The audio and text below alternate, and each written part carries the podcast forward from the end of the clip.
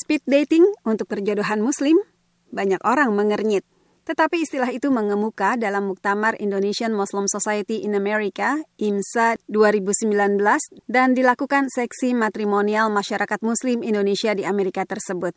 Pengurus Matrimonial Service IMSA, Wiwit Irvianti, menolak penyebutan speed dating. Pada prinsipnya itu adalah mengenal. Kita berusaha untuk menghilangkan kata-kata dating itu karena ingin se seislami mungkin gitu ya.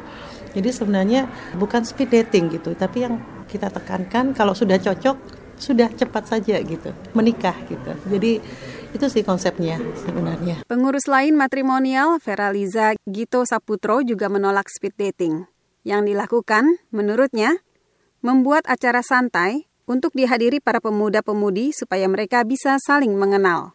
Dalam acara pertemuan tahunan IMSA 2019 akhir Desember lalu, Acara perkenalan itu dimediasi dua pasangan muda suami istri untuk mendorong kaum muda muslim Indonesia agar saling mengenal dan mulai berpikir untuk menikah.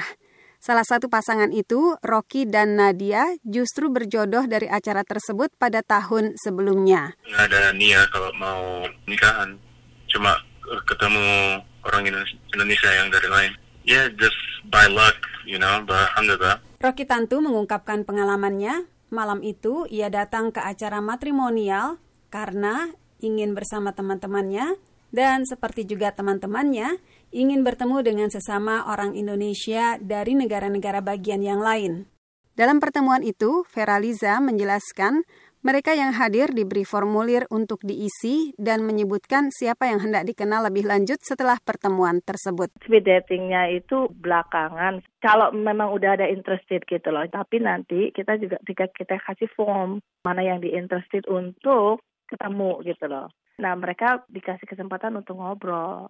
Kita dampingin dulu, terus kita ngomong dulu lah sebentar gitu kan sama mereka nanti kita keluar kita kasih ya 15 menit lah untuk mereka ngobrol gitu loh nah itu caranya dari pertemuan itu, mereka diberi lebih dari satu pilihan supaya bisa mengenal lebih banyak. Pilihan akan mengerucut dan setelah saling bertemu, mereka akan ditanya apakah mau bertemu lagi. Mereka yang mau bertemu lagi akan diproses lebih lanjut. Sejauh ini, menurut Wiwit, sudah empat pasang yang bertemu jodoh melalui matrimonial service tersebut.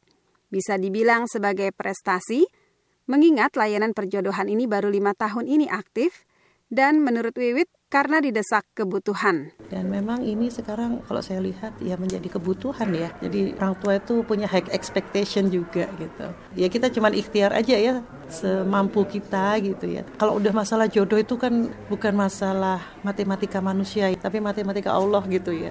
Biasanya orang tua walaupun sudah berusaha untuk open mind dari hati yang paling dalam tuh masih pingin sama-sama lah gitu orang muslim nah ini satu salah satu cara ya itu lewat muktamar ini muktamar ini kan satu-satunya pertemuan Indonesia muslim terbesar di Amerika di mana kesempatan bertemu orang muslim banyak itu kan di sini ya jadi ya inilah kesempatan untuk mencari jodoh dalam tanda kutip ya untuk masuk database layanan perjodohan ini tidak ada batasan umur, terbuka saja. Tetapi, kata Vera Liza, sejauh ini yang lebih banyak terdaftar adalah usia 20-an dan 30-an. Pertengahan usia 20-an paling banyak. Mereka umumnya anak-anak dari anggota IMSA sendiri. Sebagian kecil ada orang luar yang mendaftar ke database itu dengan usia di atas 30 bahkan di atas 40 tahun. Dari jumlah itu, laki-laki dan perempuan yang membutuhkan bantuan layanan tersebut, menurut Wiwit, hampir sama.